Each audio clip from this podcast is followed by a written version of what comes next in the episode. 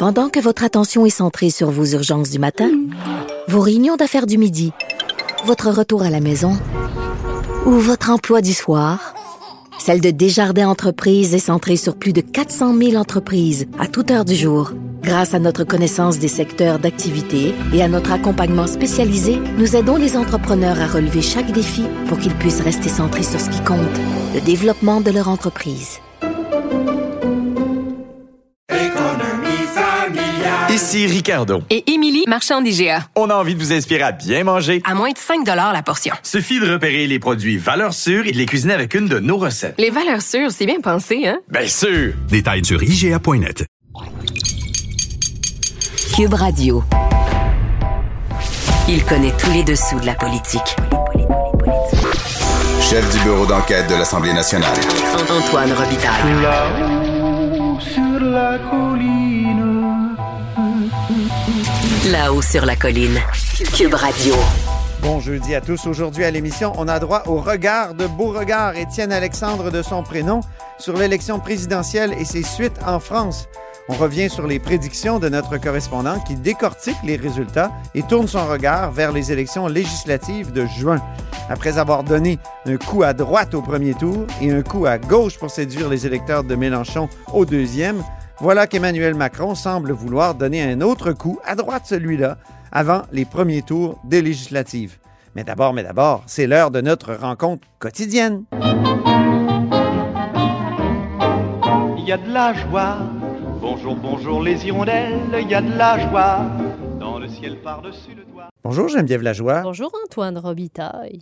Geneviève remplace encore une fois Rémi, le pauvre Rémi pris avec la COVID, et elle est correspondante, Geneviève, à l'Assemblée nationale, correspondante parlementaire pour le journal et le journal. Commençons tout de suite avec l'analyse sportive de la période de questions.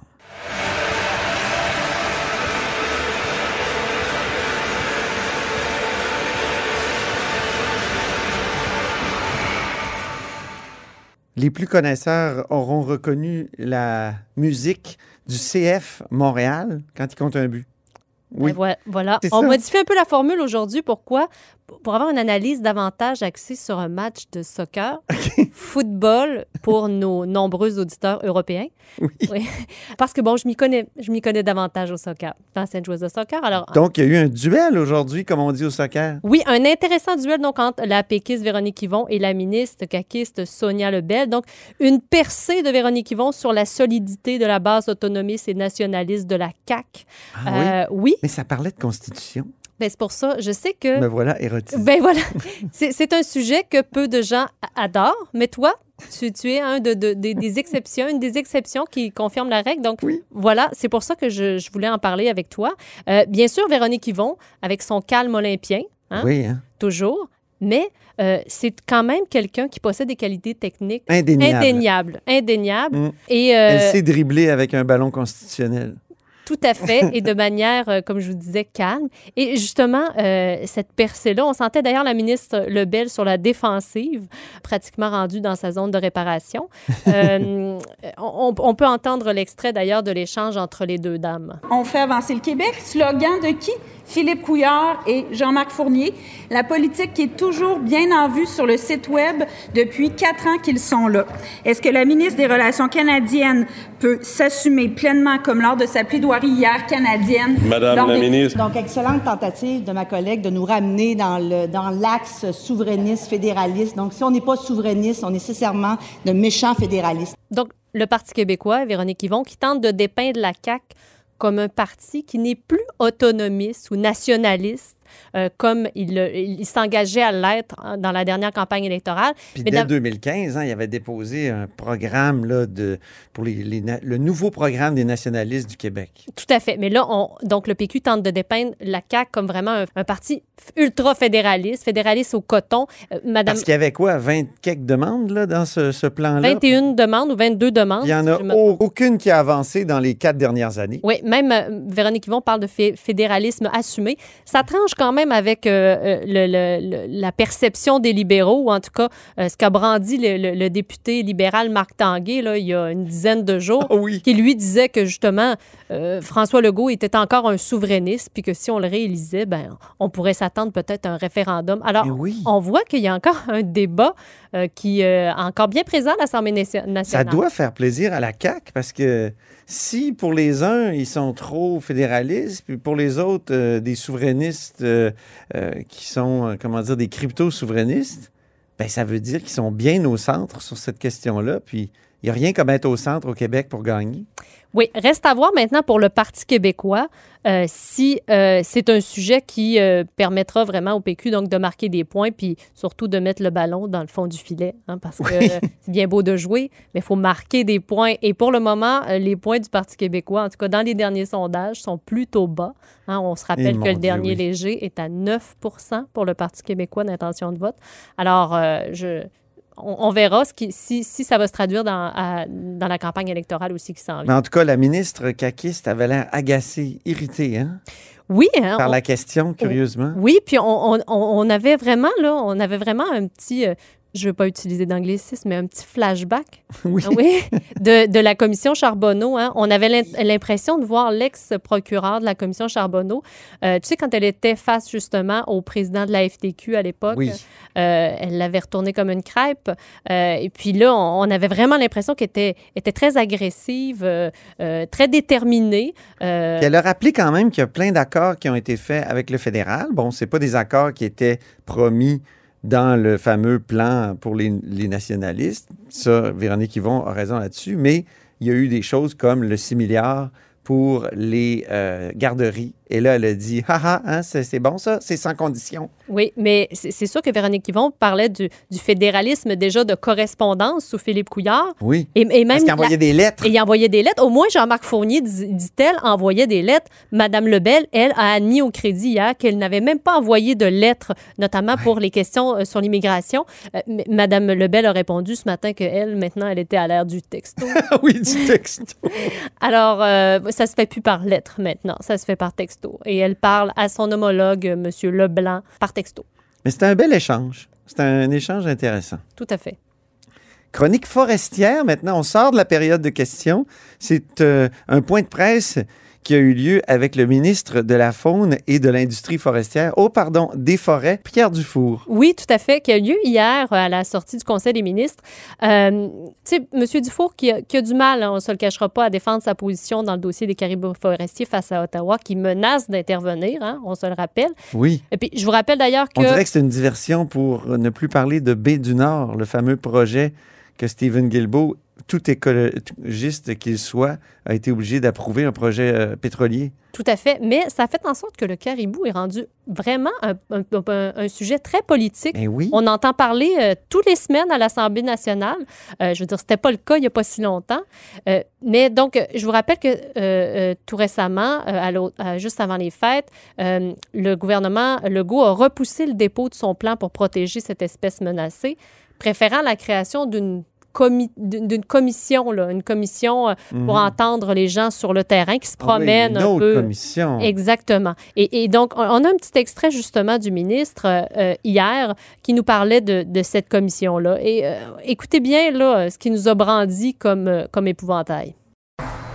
En, dans les années 90, la pêche à la morue. Je ne sais pas si vous avez eu la chance de voir ça dernièrement, où il y a eu une décision fédérale qui avait été prise d'arrêter la pêche à la morue. Ça a mis 40 000 personnes au chômage. Nous, là, quand on est arrivé avec notre commission, c'est un peu cette optique-là qu'on voulait démontrer. C'est important d'aller dans ces territoires-là. Où sont le caribou? Donc aujourd'hui, on est à La Salle. Demain, on va être à Val-d'Or. On a fait Saint-Anne-des-Monts. Il va y avoir le Saguenay-Lac-Saint-Jean. Il va y avoir Charlevoix. Pour aller chercher justement le pouls de la population, des gens qui sont impliqués, puis tout le monde est ouvert à y aller. je veux dire, je regardais Serge Couturier qui a participé autant au- euh, à Saint-Anne-des-Monts qu'à Charlevoix.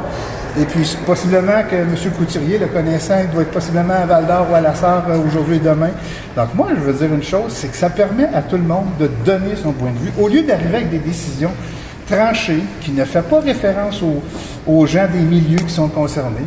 Et je pense que là, à partir de là, on aura une vision globale sur la totale à faire comme intervention, comme stratégie. Mais la morue, là, il y en a encore maintenant grâce à cette décision-là, non? Ben, on, on- mais on a impacté une situation majeure de 40 000 personnes qu'on a mis en arrêt de travail. Puis je pense que c'est ça qu'il faut regarder, c'est l'ensemble.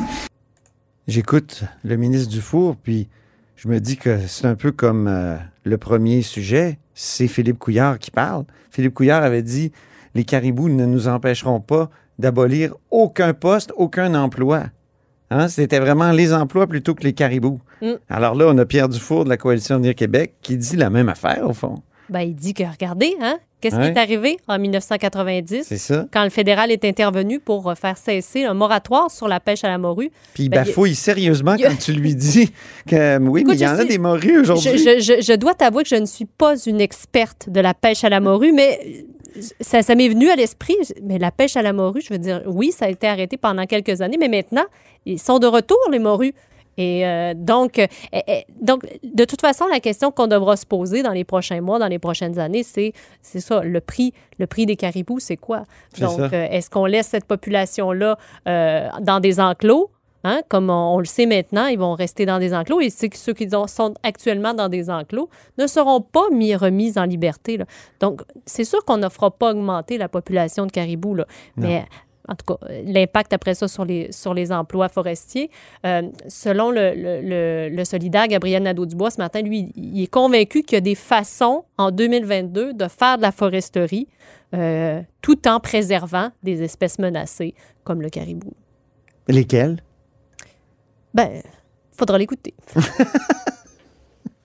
J'imagine que ça doit être des aires protégées, ça doit être des, des parcs, des... Il faut aussi que les chemins forestiers ne continuent plus d'être des autoroutes pour les, les loups. Ben, il faut les, faut ceux qui ont été faits, il faut, Ouais. faut les reboiser parce qu'il y en a tellement que c'est ça. Il y a tellement de chemins forestiers au Québec. Je- puis je te rappelle, on, On a déjà parlé des loups, mais Oui. on se rappelle que en ce moment, le gouvernement a même engagé des piégeurs de loups pour euh, éviter de- que, que les loups s'en prennent aux caribous, eux aussi. Ben oui. Donc, c'était ta chronique forestière. La prochaine fois, tu nous feras une chronique euh, de pêche euh, liée à la morue. Oui, c'est ça? On verra. Merci beaucoup. Geneviève Lajoie, correspondante parlementaire pour le journal et le journal ici à l'Assemblée nationale.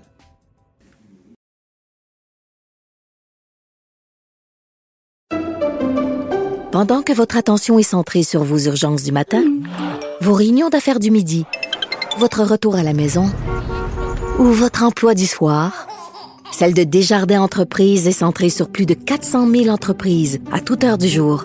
Grâce à notre connaissance des secteurs d'activité et à notre accompagnement spécialisé, nous aidons les entrepreneurs à relever chaque défi pour qu'ils puissent rester centrés sur ce qui compte, le développement de leur entreprise. Ici Ricardo. Et Émilie, marchand d'IGA. On a envie de vous inspirer à bien manger. À moins de 5 la portion. Suffit de repérer les produits valeurs sûres et de les cuisiner avec une de nos recettes. Les valeurs sûres, c'est bien pensé, hein? Bien sûr! Détails sur IGA.net. Vous vous demandez si les plantes ressentent de la douleur? Ou encore, comment est-ce que les daltoniens voient le monde? Le balado en cinq minutes est pour vous. Explorez la science, l'actualité et l'histoire en un temps record. La Feu, en collaboration avec le gouvernement du Québec, est fière de propulser la série Balado en cinq minutes. Ne laissez pas les questions sans réponse plus longtemps. En cinq minutes, disponible sur l'application et le site cubradio.ca.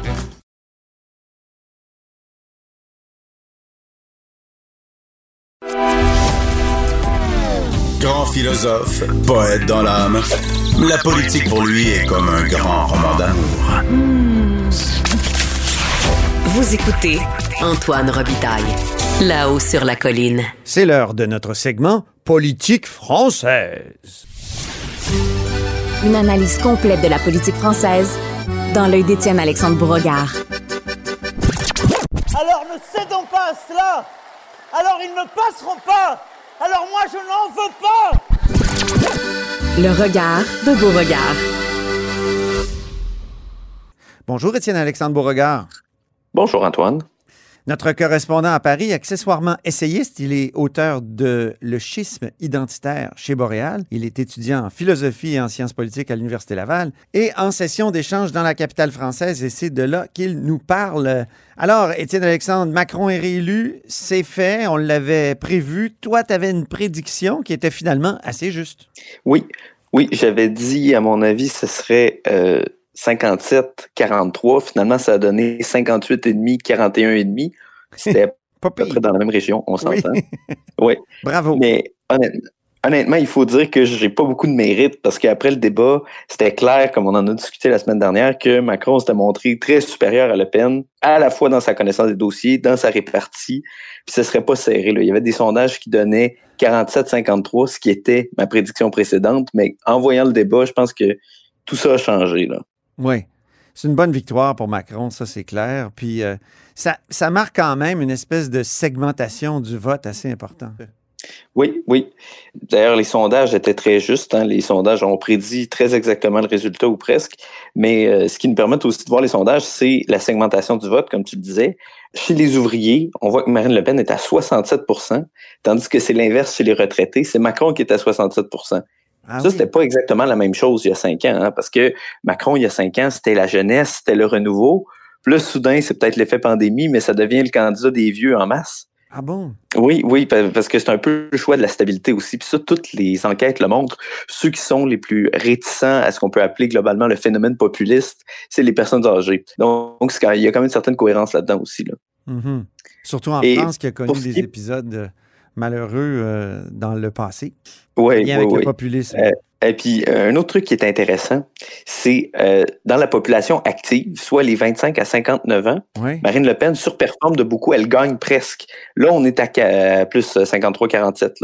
Donc, on voit que Macron, même si, ironiquement, c'est celui qui fait campagne pour retarder la retraite, c'est le choix des inactifs. Et par contre, le, peu d'actifs qu'il prend pour lui, c'est les cadres supérieurs, euh, ceux qui font beaucoup d'argent, mais qui sont évidemment minoritaires chez les salariés. Ah oui, c'est ça. Et toi, tu étais à Paris. quelle était l'atmosphère euh, au moment du résultat? On avait l'impression, en tout cas, moi, euh, pour le suivre à distance, là, que c'est une espèce de, victoire par défaut, sans véritable adhésion au président. Puis donc, j'imagine que ça se traduisait par une nuit assez calme à Paris, contrairement à certaines nuits d'élections présidentielles où ça explosait. Oui, oui, c'est plutôt juste. Il n'y a pas eu de de grandes emportées, de, de, de défilés de fous euh, comme euh, comme il y en a jadis eu. Là, ça a été plutôt calme. Bon, moi, j'ai vu plutôt trois réactions euh, assez différentes. Là. D'abord, il y a les gens de gauche qui sont soulagés que Marine Le Pen ne soit pas parvenue à gagner, comme si le pays avait presque échappé à la dictature. Là.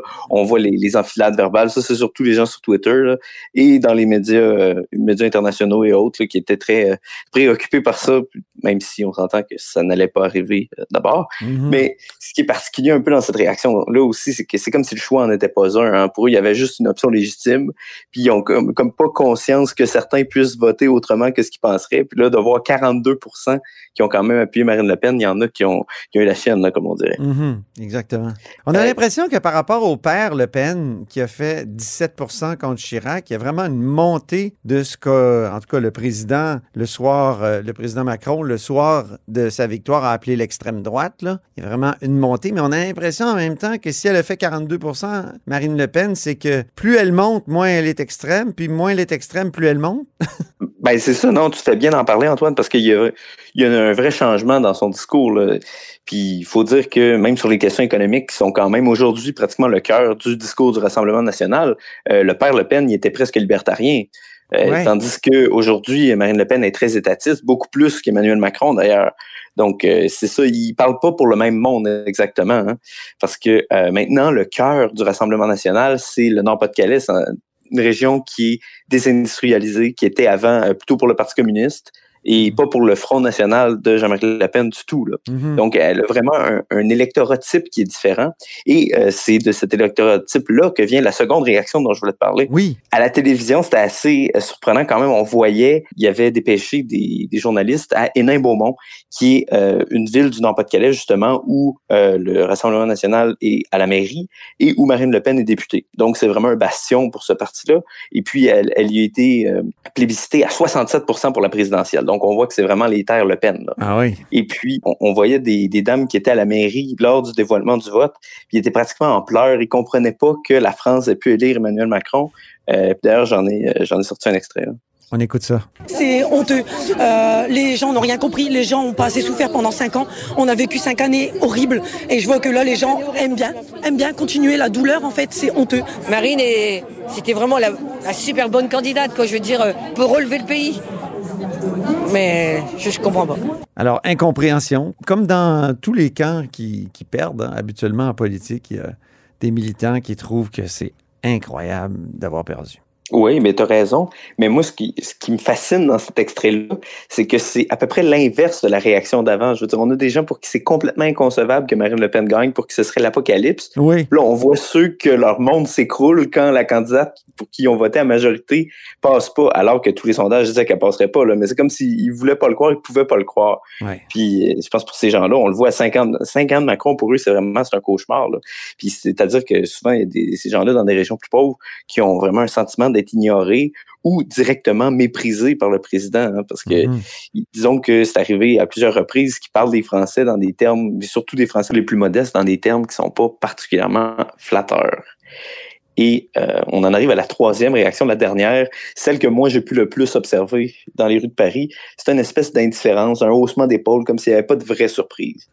Parce qu'il y en a beaucoup qui s'étaient déjà fait à l'idée que Macron serait réélu. C'est un peu comme si en octobre, la CAQ se maintient dans les sondages puis qu'elle passe. Il y a personne qui serait surpris vraiment du résultat. C'est ça, exactement. Ben oui, puis au restaurant dans la rue, j'entends des gens, surtout des jeunes, qui disent Ah ben moi je suis pas allé voter.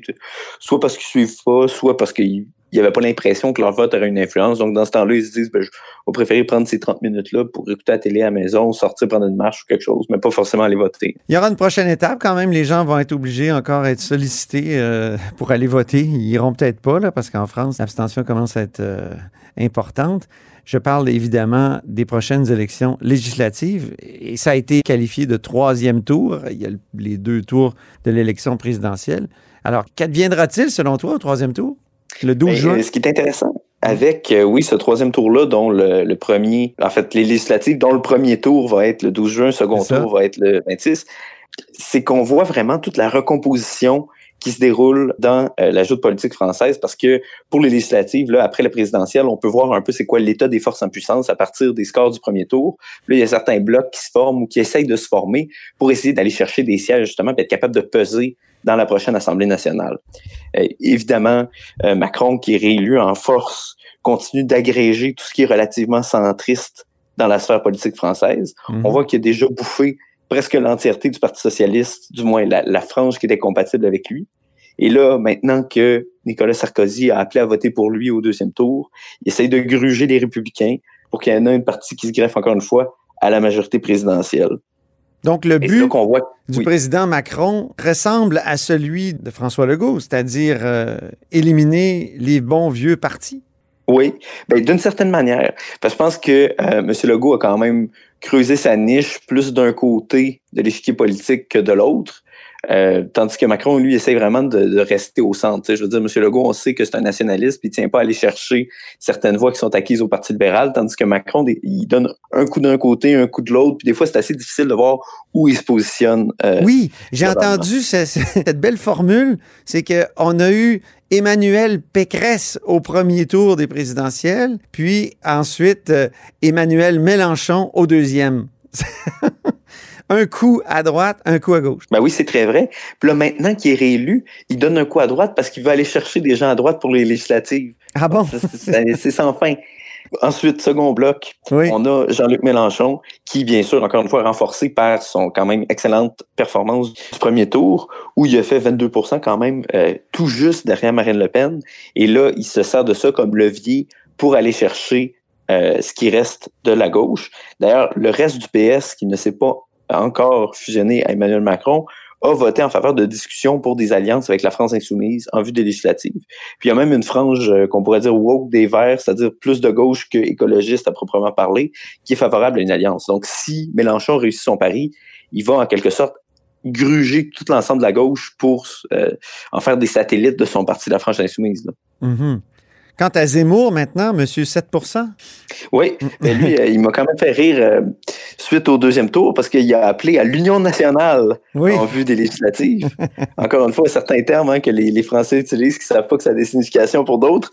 Euh, donc, euh, tout ça pour dire, il veut, quant à lui, que son mouvement Reconquête fasse des alliances avec le Rassemblement national, avec Debout la France, avec même certains des républicains pour pas être marginalisé électoralement, parce qu'on sait que les législatives, ça fonctionne à deux tours, euh, encore une fois. Donc, c'est le risque hein, de ne pas passer au second tour si on est déjà trop divisé au premier, oui. ce qui est arrivé dans son cas, n'est-ce pas? Euh, par contre, on peut noter qu'il y a une curieuse manière de se faire des amis quand même, Éric Zemmour. En lui tendant la main, il a insulté Marine Le Pen en disant directement c'est la huitième fois de suite que la défaite est accolée au nom de Le Pen. On a l'extrait. Hélas, hélas, hélas c'est la huitième fois que la défaite frappe le nom de Le Pen. Je voyais cette défaite venir depuis des années et ce n'est vraiment pas de gaieté de cœur que je l'annonçais. C'est quand même incroyable pour quelqu'un qui a fait 7% seulement au premier tour. Oui, mais justement, il a fait 7% au premier tour et ceux qui ont fait 23% veulent rien savoir de cette alliance-là. Euh, on voit clairement que le Rassemblement national essaie de tuer Reconquête et Éric Zemmour dans l'œuf plutôt que de s'allier avec lui puis de le laisser grossir. Hein. C'est toujours le dilemme un peu des alliances. Ouais. Et euh, en fait, il y en a plusieurs qui s'attendaient à ce que Marine Le Pen quitte la politique ou au moins qu'elle prenne du recul, qu'elle laisse quelqu'un d'autre prendre la direction du Rassemblement national si elle faisait moins que 45 mais au contraire, le soir de sa défaite, quand même, elle a dit Ah, tout va bien, regardez, le Rassemblement national n'a jamais fait autant ben de, euh, de votes. Elle était comme Paul Saint-Pierre Plamondon dans Marie-Victorin. ah non, ben ça, c'est pas vrai parce qu'au moins, elle, elle a progressé. Il faut quand même lui donner ça. Mais euh, même le lendemain, euh, Jordan Bardella, qui est le président du Rassemblement national, disait Regardez, en cinq ans, on a fait 10% donc dans cinq ans, on va l'avoir parce qu'on va être rendu à 52% Donc tout ça pour dire c'était vraiment l'espoir dans euh, le camp du RN. Et puis, euh, mais ça se peut que ça leur nuise aux législatives, par contre. Oui, ben on verra ça, puis on va en discuter. Ça, c'est certain. maintenant, je voudrais terminer sur une note littéraire. Toi qui es un grand lecteur, puis c'est une des premières choses que tu nous as dites quand tu nous as parlé de Paris. C'est formidable, toutes les librairies. Puis je, je, je, bouffe euh, du papier. Dis-moi, qu'est-ce que tu as lu récemment? Puis en quelques mots, là, est-ce que c'était bon? Puis est-ce que c'est recommandable? Ben oui, Antoine, je vais te parler d'un livre que honnêtement je ferais lire à tous mes élèves si j'étais prof de Sciences Po. Ah oui? Ça s'appelle L'illusion du consensus. C'est écrit par Chantal Mouffe qui est, je crois, professeur de sciences politiques euh, marxiste très engagé, mais elle dit quelque chose quand même de fondamental qu'on oublie trop souvent dans ce livre-là. Elle dit la politique, c'est avant tout un choix entre plusieurs options en conflit. Et s'il n'y a pas de choix, il n'y a pas de politique. C'est ça. Surtout pas en démocratie d'ailleurs. Et la confrontation, c'est la nature profonde de la politique, indépassable. Sinon, on fait pas de politique. Et ça, j'ai l'impression, il y en a, il y en a qui l'oublient trop souvent, tout simplement. Et oui. ce qu'on appelle le consensus. Surtout ceux qui disent, ah, votre proposition divise les Québécois ou divise les Français. Mais c'est la nature de la politique que de diviser. C'est tout à fait vrai, ça. Ben exactement, parce que s'il n'y a pas de division, c'est qu'on a un espèce de simili-consensus qui est en fait un choix fait d'avance. C'est ça, exactement. Mais euh, comme tu le dis, il y en a certains qui maîtrisent l'art de faire passer leur choix pour des consensus qui sont inévitables, qui sont incontestables. Ouais. Et là, quand c'est ton adversaire qui divise, ça veut dire que c'est toi qui as gagné. Je veux dire, tu pars quand même, disons, avec un, un avantage structurel sur ton adversaire quand ta proposition est vue comme consensuelle, alors que la sienne, c'est elle qui divise. Exactement. Donc, tu recommandes cette euh, lecture. On rappelle que c'est L'illusion du consensus de Chantal Mouffe. Chez quel éditeur? Euh, c'est chez Albin Michel. Ça date un petit peu. Je pense que c'est sorti en 2010-2015, en tout cas dans ces eaux-là. Mais bon, mais ça vaut la peine. Parfait. Ah oui, ça vaut la peine. Merci infiniment. C'était le regard de Beauregard et on se reparle dans quelques semaines, assurément, Étienne Alexandre. Ah, ben c'est parfait. Bonne semaine. Et c'est ainsi que se termine La Haut sur la Colline en ce jeudi. Merci infiniment d'avoir été des nôtres. N'hésitez surtout pas à diffuser vos segments préférés sur vos réseaux. Ça, c'est la fonction partage. Et je vous dis à demain.